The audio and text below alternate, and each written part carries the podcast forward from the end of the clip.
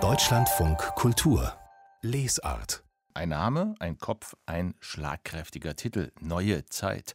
Autor Friedrich Merz. Erschien im letzten Jahr, als Merz noch um den CDU-Vorsitz kämpfte. Das Buch als intellektueller Befähigungsnachweis, könnte man sagen. Und in einem Punkt erwirbt Friedrich Merz schon mal Credits. Alle Zitate sind sorgfältig dokumentiert und belegt. Lektoriert hat sein Buch Annalisa Viviani, die in München seit zwei Jahrzehnten ein Lektoratsbüro betreibt. Mit ihr will ich nun über Gepflogenheiten dieser seltsamen Gattung sprechen. Guten Morgen, Frau Viviani. Guten Morgen, Herr Wey. Hat Friedrich Merz, vielbeschäftigter Mann, denn diese akribischen bibliografischen Nachweise selbst geliefert oder waren das Sie, seine Lektorin? Also zum Teil. Zum Teil hat er sie selbst geliefert. Ich habe sie dann präzisiert und überprüft über den virtuellen Karlsruher Katalog und andere Quellen.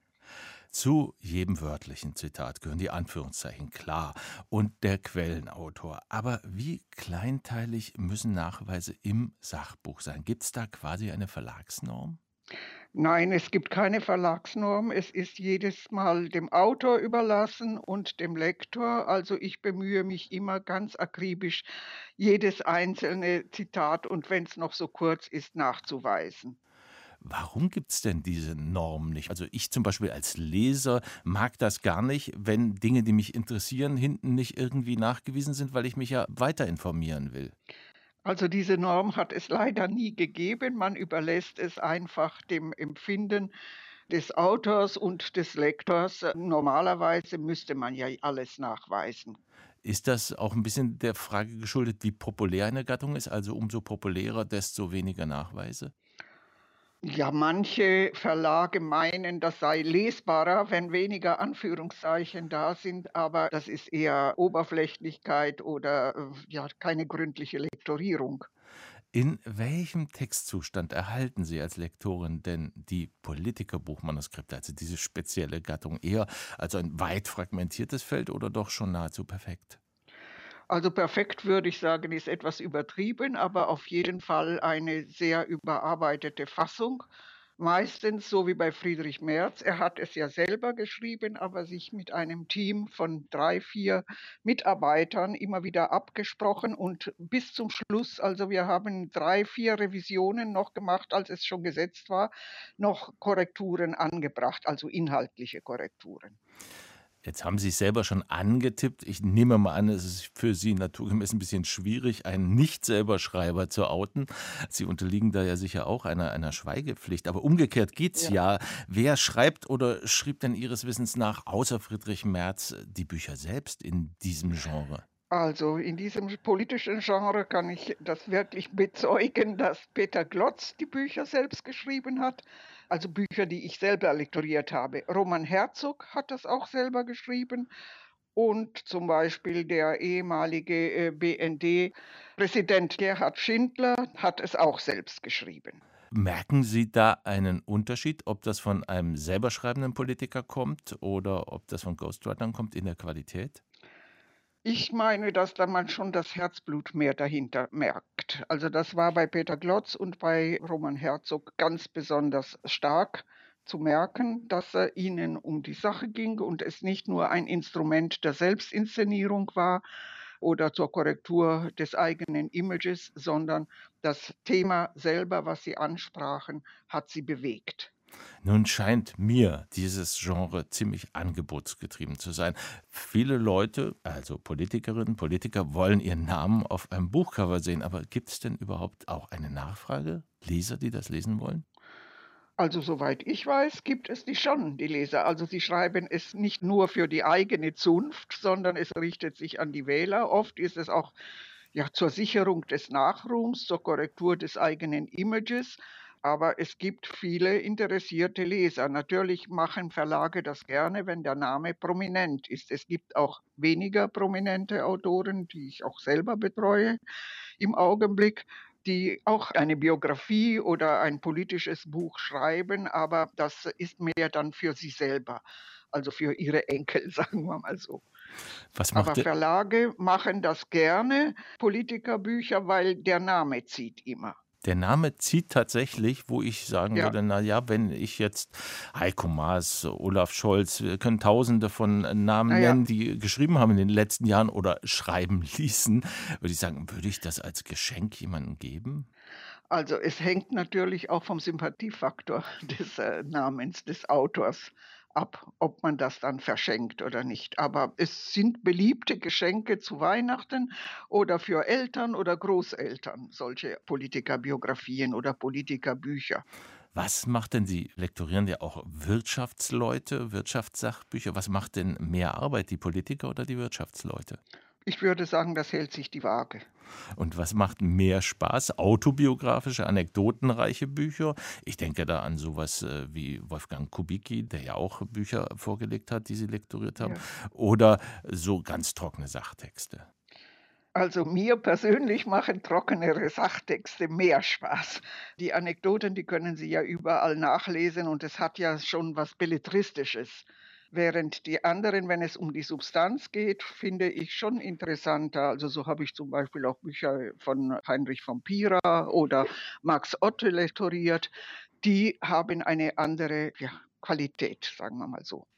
Vielen Dank, Annalisa Viviani, für diesen Einblick ins Lektoratsleben bei Büchern von Politikerinnen und Politikern. Abzüglich der Wiederauflagen sind von ihr 19 Bücher in der Deutschen Nationalbibliothek in Leipzig verzeichnet, darunter ein Roman.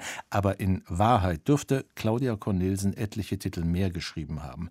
Sie betreibt in Berlin eine Agentur für Personality PR, worunter unter anderem Krisenkommunikation und Ghostwriting fällt. Nun ist sie hier bei uns. Guten Morgen, Frau Cornelsen. Guten Morgen, Herr Wey. Als ich Sie anschrieb und in meiner Mail den Ghostwriter zum Mietgeist umdeutschte, konterten Sie mit einem noch viel schärferen Begriff, dem Wortbordell. Das klingt ein bisschen so, als würden Sie die Kinder, die in diesem Bordell geboren werden, nicht so richtig lieben. Uiuiui. Naja, das sind keine Kinder, aber mir ging es darum, dass es eine bezahlte Dienstleistung ist, über die man nicht redet, wenn man sie in Anspruch nimmt. Die, also auch wenn man sie bringt, das ist halt schambehaftet und wird verdammt und verteufelt obwohl es doch relativ gebräuchlich und üblich ist. Berühmter Satz von Annalena Baerbock: Niemand schreibt ein Buch allein. Was sagt da die Ghostwriterin zu? So ist es. Also wer behauptet, ab das Buch allein geschrieben, der lügt. Das äh, geht gar nicht. Also kann man sagen, was heißt allein schreiben? Ja? Also was heißt überhaupt schreiben? Da kann man sagen, man bedient eine Tastatur und haut Buchstaben in irgendwas, die werden dann ausgedruckt. Aber der Prozess des Lesens, des Denkens ist ja schon ein kollektiver. Also ich habe eine Schulbildung genossen, da weiß ich nicht mehr, wer ich, von wem ich was wie gelernt habe und wessen Sätze ich übernehme. Bei einzelnen Sätzen weiß man das noch. Bei anderen muss man dann noch mal gucken, wer war das noch mal mit dem Ein Königreich für ein Pferd? War das jetzt Rembrandt oder Goethe oder so? Richard der Dritte. Richard der Dritte? Ach, na gut. Also will nur sagen, genau, da kann man dann Bildung beweisen, wenn man es weiß oder man bringt die Sachen durcheinander. Das alles sind ja Sachen, die man sich im Laufe des Lebens aneignet und wo man dann in, das in Besitz nimmt als eigenes Gedankengut. Aber das ist nicht in den eigenen Genen gewachsen, sondern das ist angelesen, es ist Trotzdem andiskutiert und so weiter erweitert. Steht da dann eine Autorin, ein Autor auf dem Cover und wir denken immer, aha, die hat das geschrieben, der hat das geschrieben. Genau, das ist der Geniekult der Zeit der Renaissance, den wir so haben. Gott ist tot und der Mensch ist groß. Der denkt selber, wir können das und den haben wir im 19. Jahrhundert extrem kultiviert. Wenn ich den Leuten sage, Goethe hat den Faust ja auch nicht erfunden, sondern der hat da sozusagen eine Vorlage gehabt, die er plagiert hat und dann variiert hat.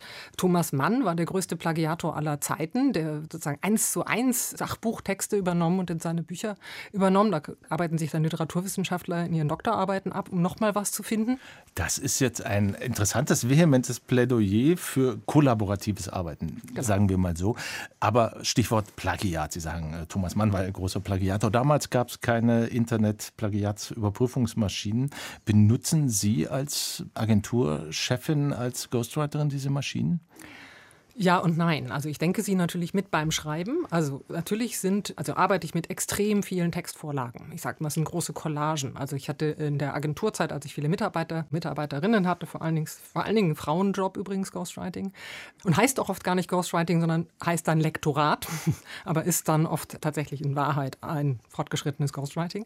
Da haben wir das sogar industrialisiert, habe ich das genannt. Da haben wir das auf, ich sag mal, zwölf Kapitel auf sechs Leute verteilt. Wir haben zu zweit in der Konzeptphase diverse Material gesammelt oder noch mehr Leute haben das dann sortiert, haben dann jedem der sechs Autoren oder Schreiberlinge dann ein Päckchen übergeben und haben gesagt, schreib mal. Und dann haben die innerhalb von zwei Wochen jeder seine zwei Kapitel geschrieben. Auf diese Weise konnten wir innerhalb von sechs Wochen ein Buch schreiben. Aber man findet den Überblick, wo die Einzelteile verbaut sind. So ist es. Das war auch eine der Ideen dabei, dass niemand, der Ghostwriter durch die Gegend rennen kann und sagen kann, ich habe es in Wahrheit geschrieben, sondern auf diese Weise war völlig unklar. Keiner wusste mehr, wer ist der Urheber eigentlich von was. Und die Zielsetzung war es, anzupassen auf die Person, die als Autor auf dem Cover steht. Und darum ging es ja auch. Also es ist ein Instrument, wo die Person sagt, das ist meins, so denke ich. Das heißt, die gibt ja Vorgaben und hat Ideen. Und wie man das dann in ein Buch bringt, wie man das dramaturgisch spannend macht, interessant macht und dann auch noch womöglich mit Fußnoten das dann auch noch richtig bibliografisch angibt, das ist, das, wer kann denn das? Das ist ja eine geisteswissenschaftliche Kompetenz. Und, die haben wir eben mitgebracht und haben die dann eben in dieser Teamarbeit gemeinsam im Sinne des Auftraggebers so, gelöst. und jetzt kommt die Plagiatsmaschine, die es früher noch nicht gab. Ist es angeraten, um eigene Fehler zu vermeiden, das durch diese Programme laufen zu lassen? Genau, also es gibt einmal die Plagiatsmaschine in meinem Kopf oder in dem Kopf aller Ghostwriter, hoffe ich, offenbar ja nicht. Aber ähm, ich glaube, dass die Leute, die professionell als Ghostwriter arbeiten, die haben einen, gleichzeitig auch einen Thesaurus im Kopf und können Dinge umformulieren. Die wissen auch, dass eine Plagiatmaschine erkennt, wenn ich den Satz einfach nur invertiere, das reicht nicht. Also ich muss dann schon wirklich andere Vokabeln finden. Das ist sozusagen die erste Plagiatsmaschine. Und dann gibt es aber natürlich, also es gibt einen Fall, ich hoffe, und denke auch, dass ich den nennen kann. Das ist äh, Wolfgang Ischinger, für den ich sein Buch geschrieben habe, mit vielen, vielen Bausteinen seiner Publikation. Und da hat er auch einfach sicherheitshalber am Ende eine Plagiatssoftware, das ist ja auch an der Hattie School Professor und hat immer gesagt, das muss, obwohl es ein Sachbuch ist und kein wissenschaftliches Buch, muss trotzdem stimmen.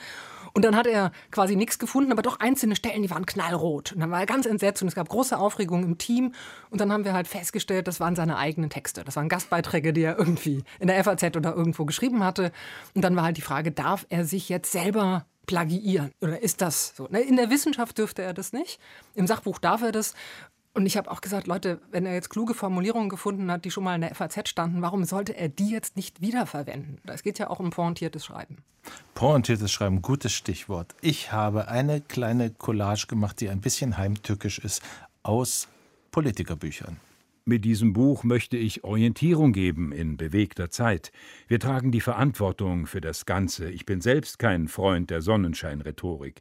Wir dürfen uns nichts vormachen. Ein Zurück zu der Zeit davor ist deshalb keine Option. Gemeinsam müssen wir also diese Zukunft gestalten.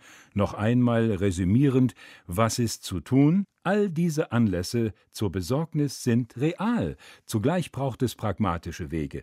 Neue Gesetze werden da wenig helfen. Beschäftigen wir uns also zuerst mit den Fakten. Jede gute Politik beginnt damit, sich der Wirklichkeit zu stellen. Aber es geht um mehr sagen Annalena Baerbock, Heiko Maas, Armin Laschet, Friedrich Merz und Olaf Scholz. Wie recht sie haben.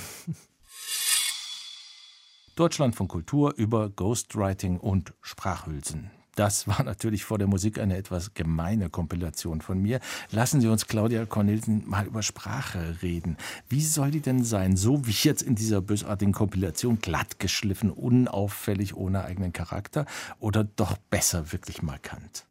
Beides. Für mich ist ein Buch immer eine, wie eine Sinfonie. Also moderne Popmusik hört ja spätestens nach drei Minuten auf, weil es sozusagen eine melodische Idee gibt und die wird dann sozusagen wiederholt, bis man es nicht mehr hören kann. Eine Sinfonie funktioniert über eine lange Strecke und ein Buch ist eben auch die Langstrecke. Es gibt einen Lehrsatz, keine Ahnung, habe ich irgendwann mal aufgeschnappt. Ein gutes Buch besteht zu einem Drittel aus Allgemeinplätzen das ist wichtig, Stammtischniveau, damit die Leute sich zu Hause fühlen. Aus einem Drittel aus was Neuem, damit man als Autorin und als Autor eben auch sagt, ich habe was Neues zu sagen. Und zu einem Drittel aus was Unverständlichem, damit die Leute merken, dass man auch kompetent ist und zwar schlauer ist als die Leserschaft. Das ist ja wunderbar. Also mir ist aufgefallen bei der Lektüre aktueller Politikerbücher, dass diese seltsamen Lehrformeln, die etwas ankündigen, ich will sagen mit dem Buch, also diese, diese durch das Buch leitende Dinger, die sind wirklich häufig drin. Ja, ich hasse die, aber das das, es sind Pausenmomente. Das ist eben. Ähm, Ja, ich meine, wenn Sie, keine Ahnung, Shakespeare, dann gibt es ja auch mal ein Hört, Hört oder so. Das sind so Weckrufe. Kann man auch sagen, braucht man das? Kann das nicht ein Schauspieler anders darstellen? Hört, hört. Ja, also, und die Sprache ist voller Floskeln. Und wir haben, also der durchschnittliche Deutsche hat einen Wortschatz von 5000 Worten. Ich glaube, Goethe hatte 20.000 und Thomas Mann, glaube ich, hatte 50.000, aber nur, weil er eben plagiert hat. Das heißt, wir haben eine reduzierte Varianz an Formeln. Und ich, es ist halt die Frage, stopfe ich es voll? Also rede ich, jetzt rede ich es schnell, versuche ich viele Informationen reinzubringen, kann mir keiner folgen. Mache ich mal eine kurze Pause, sage, entspannt euch, können die Leute den nächsten Satz wieder hören. Deswegen für mich nochmal, ein Buch ist eine Sinfonie, ist eine Komposition, es braucht alles. Es braucht Streicher, es braucht Posaunen, es braucht auch mal eine Triangel. Was auch auffällt und ganz besonders im Buch von Olaf Scholz, Hoffnungsland 2017, aber in diesem Frühjahr nochmal neu aufgelegt im Zuge des Wahlkampfs. Da wimmelt es vor Bildungszitaten von Immanuel Kant über moderne Philosophen und so. Und ich dachte, hm, hat er die wirklich alle gelesen? Ist so diese Technik, die haben wir ja häufig, Bildungszitate einfließen zu lassen, äh, so ein, so ein sich aufplustern? Jein, es ist ein Anpassen an die wieder Zielgruppe. Wen will ich erreichen? Also jetzt komme ich mal mit was, mit Bourdieu. Also es geht um Habitus. Und natürlich ist es ein Unterschied, wenn ich mich volksnah zeigen will, dann rede ich von Currywurst oder Bier her, so à la Schröder. Ähm, wenn ich mich aber dem einer bürgerlichen, und die Wählerschaft ist jetzt 60 plus und ist, die Leute, die wählen gehen, sind eben eher gebildete Leute, also bildungsferne Personen sind eher frustriert und sogenannt abgehängt und politikverdrossen und fühlen sich eh machtlos. Das heißt, ich muss eine bestimmte Bildungsklientel erreichen. Und die erreiche ich natürlich, indem ich ihre Sprache spreche. Und dann beeindrucke ich Menschen, indem ich mal kurz einen lateinischen Satz sage oder mal kurz eben, aber die üblichen Verdächtigen, ne? Kant, Nietzsche. Ähm, es lohnt so. sich an dieser Stelle einmal Kant anzuschauen, sagt Olaf ja, Scholz. Da Kant fällt mir die, fällt mir die Klappe immer. runter. Ja. Ich sehe, wie unser SPD-Kanzlerkandidat abends am Kamin sitzt und Kant liest. Ja, genau. Mit, mit dem Stift, weil Kant ist ja so schwer zu lesen, dass man das wie Latein übersetzen muss, weil er so komplex ist. Und Olaf Scholz hat einen gespitzten Bleistift und liest Kant. Ich bin überzeugt davon, dass es so ist. Lassen Sie uns über Geld reden, Claudia Wir sind ja bei Olaf Scholz. Ja. das, da sind wir bei Olaf Scholz. Ähm, mehrfach zu lesen im Zuge der letzten Wochen war so eine Hausmarke. 10.000 Euro kostet es, ein Buch ghosten zu lassen. Ich weiß, wie schwer es ist, Bücher zu schreiben. Ich würde nicht für 10.000 Euro ein Buch schreiben. Würden Sie? Naja, auch da wieder. Man muss, es ist ein Teil. Das ist wie Bordell, ja. Was kostet ein Blowjob? Da staunen Sie auch, wie billig das zu haben ist. Ich, also ich kenne die aktuellen Preise nicht, aber ich kenne auch nicht die vergangenen Preise. Aber will sagen, es gibt inzwischen in dem Markt der geistigen Arbeit Preise. Letztens hatte einer gesagt, ja, er nimmt einen Cent pro Zeichen. Das ist, also, das ist, wenn man sich klar macht, dass ein, äh, eine Seite hat, Normseite hat 1800 Zeichen, dann kriegt er also 18 Euro pro Seite. Das klingt furchtbar viel, aber wenn man das hochrechnet, dann ist das sehr wenig Geld am Ende. Ja, 500.000 Zeichen hat ein Buch, dann sind wir eben, ja, also bei 5.000 Euro. Das ist dann noch weniger, als, als was Sie gesagt haben. So, das heißt, man kriegt dann aber auch das. Wenn ich ein, wenn ich ein Auto kaufe für 100 Euro, kann ich nicht erwarten, dass es einen Katalysator hat und dass es fährt aber ich kann den Schrott dann irgendwie ausschlachten. Wenn ich ein ordentliches Buch will, muss ich auch eine ordentliche Arbeit bezahlen und dann, wenn ich ein Navigationssystem will, äh, dann muss ich leider eben doch irgendwie einen höheren fünfstelligen Betrag ausgeben für, für einen guten Ghostwriter. Vielen Dank, Claudia Cornelissen. Wir könnten jetzt stundenlang weiterreden. Ich überlege, ob wir nicht mal eine lange Nacht im Deutschlandradio machen sollten, nur über das Ghostwriting. Diese aufschlussreichen Informationen aus dem Wortbordell alias der Ghostwriting-Werkstatt. Thank you. Jeder kennt es, das berühmteste Politikerbuch der deutschen Nachkriegsgeschichte, zumindest dem Titel nach Wohlstand für alle. Geschrieben hat es oder auch nicht Ludwig Erhard. Und wenn etwas überlebt in den Zeitläuften, fällt es irgendwann ins Feld der Historiker. Thomas Brechenmacher ist Professor für neuere Geschichte an der Universität Potsdam und mit ihm will ich nun über den Quellenwert von Politikerbüchern für die historische Forschung reden. Schönen guten Tag, Herr Brechenmacher. Ja, ich grüße Sie, Herr Wey. Also, nehmen wir den Ludwig Erhard. Erschien 1957. Dann fragen wir uns wahrscheinlich weniger, ob er damals seine Quellen korrekt zitiert hat, als vielmehr, taugt das Buch heute für uns was, um etwas über diese Zeit auszusagen? Also um damit zu beginnen, seine Quellen sind ziemlich korrekt zitiert in dem Buch. Da kann man ihm keinen Vorwurf machen. Die andere Frage, taugt das Buch? Natürlich taugt es etwas, äh, denn es ist einfach ein Zeitzeugnis äh, für diese Jahre, Mitte der 1950er Jahre. Es ist ein absolut markantes Zeitzeugnis, das er selber Geschichte geschrieben hat durch diesen berühmten Titel Wohlstand für alle. Und wenn man jetzt unabhängig von seiner medialen Wirkung reinschaut in das Buch, äh, stellt man fest, man ist sogar gewisser überrascht. Also das Buch ist sehr gehaltreich. Es hat eine Unmenge von Zahlen und Tabellen drin. Das ist ein informatives Buch mit großem Inhalt, äh, das wir auch ähm, nicht nur für die allgemeine Diskussion äh, nutzen können heute noch, sondern auch für bestimmte Einsichten in den Informationsstand der Zeit. Also mit welchen Zahlen und Daten hat man seinerzeit auch in der Wirtschaftstheorie und in der Wirtschaftspolitik argumentiert und über sie sich gestritten. Das ist jedenfalls ein Buch eines Politikers, das also durchaus noch als Quelle auch sehr, sehr gut verwendbar ist. Was mir bei Erhard aufgefallen ist, das vierte Wort schon lautet Ich, das Erhardsche Ich. Hat er denn das selbst geschrieben? Ja, er hat es geschrieben und er hat es auch wieder nicht geschrieben. Auf dem Titelblatt steht bearbeitet von Wolfram Langer. Wolfram Langer war seinerzeit ein äh, relativ bekannter Wirtschaftsjournalist, der mit Erhard zusammengearbeitet hat. Der wurde später dann auch Mitarbeiter im Wirtschaftsministerium selber. Aber in dieser Zeit, als Wohlstand für alle entstanden ist, war er das noch nicht. Er war also Journalist. Also er spricht zu uns natürlich Ludwig Erhard und das sind auch Texte, die Ludwig Erhard vielfach selbst geschrieben hat oder jedenfalls autorisiert hat. Und diese Texte hat eben Wolfram Langer in einen kohärenten, in sich konsistenten Zusammenhang gebracht. Aber dieses Ich, das ist ja das Verführerische. Wir lesen das ja tatsächlich, da spricht der zu mir, das ist diese Authentizität. Gibt es denn da so eine Authentizitätsfalle auch für Historiker, gerade in zeitgeschichtlichen Dokumenten? Da spricht ein Ich, ich weiß aber gar nicht, ist er es wirklich oder spielt es gar keine Rolle, ob er es wirklich ist? Doch, das spielt schon eine Rolle. Und wir als professionelle Historiker sind ja die Methode der Quellenkritik gewohnt. Das heißt, wir klopfen ohnehin jede Quelle auf ihre Substanz ab nach bestimmten Kriterien und das Ich spielt eine große Rolle. Also wenn ich jetzt herginge und würde mich mit diesem Buch beschäftigen und würde es als Quelle verwenden, dann müsste ich natürlich im Vorhinein schon klären, wie sieht das eigentlich aus, äh, wie ist die auktoriale Haltung, was hat er wirklich geschrieben. Also ich müsste eigentlich, wenn ich wirklich in den Text reingehe, noch eine Stufe zurückgehen in diesem Fall und mir anschauen, welche Texte von, von Erhard sind hier wirklich zitiert und aus welchem Zusammenhang sind die wieder gerissen. Also es ist sozusagen eine professionelle Operation, eine, eine Art äh, Sezierung notwendig, äh, die in diesen Text so vordringt, dass wir uns letzten Endes ein Urteil darüber bilden können, wie das Ich selber in diesem Zusammenhang zu bewerten ist. Nun haben Sie ja selber auch zeitgeschichtliche Bücher über die Bundesrepublik geschrieben. Haben Sie darin solche Politikerschriften als Quellen mal benutzt? Ja, das kann man machen. Also nur ein Beispiel. Es gibt ein Buch äh, von Friedbert Pflüger, das heißt Ehrenwort. Äh, und ist CDU. CDU, ja, das war ein CDU-Abgeordneter, damals noch bekannter als heute. Seine politische Karriere ging nicht so geradlinig weiter. Jedenfalls, dieses Buch ist entstanden im Jahr 2000 und äh, der Hintergrund äh, war diese CDU-Spendenaffäre.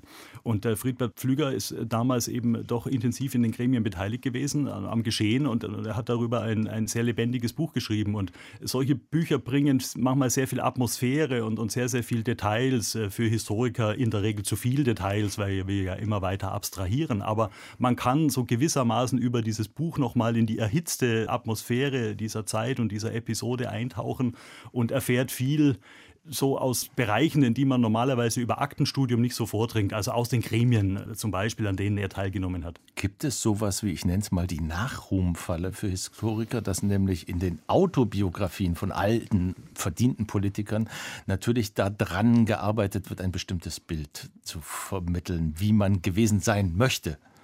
Ja, sicher. Also deswegen wird auch ein Historiker der sich in der Zeitgeschichte bewegt, er wird sicher die Erinnerungen von Franz Josef Strauß vielleicht mal anlesen oder auch intensiver lesen, aber er wird sich natürlich niemals äh, alleine auf diese Erinnerung verlassen. Und das lernen wir ja. Wir haben einfach diese Bewusstheit, dass wir in diese Nachrumfalle nicht gehen oder wir sollten zumindest nicht reingehen. Denn dass hier eine Selbstdarstellung vorliegt, ist völlig klar. Aber dass Sie Strauß erwähnt haben, das ist schön. Ich habe gerade noch mal nachgeguckt. Das gibt es immer noch. Das ist 30 Jahre her. Das gibt es inzwischen immer noch im Paperback, ist noch erhältlich.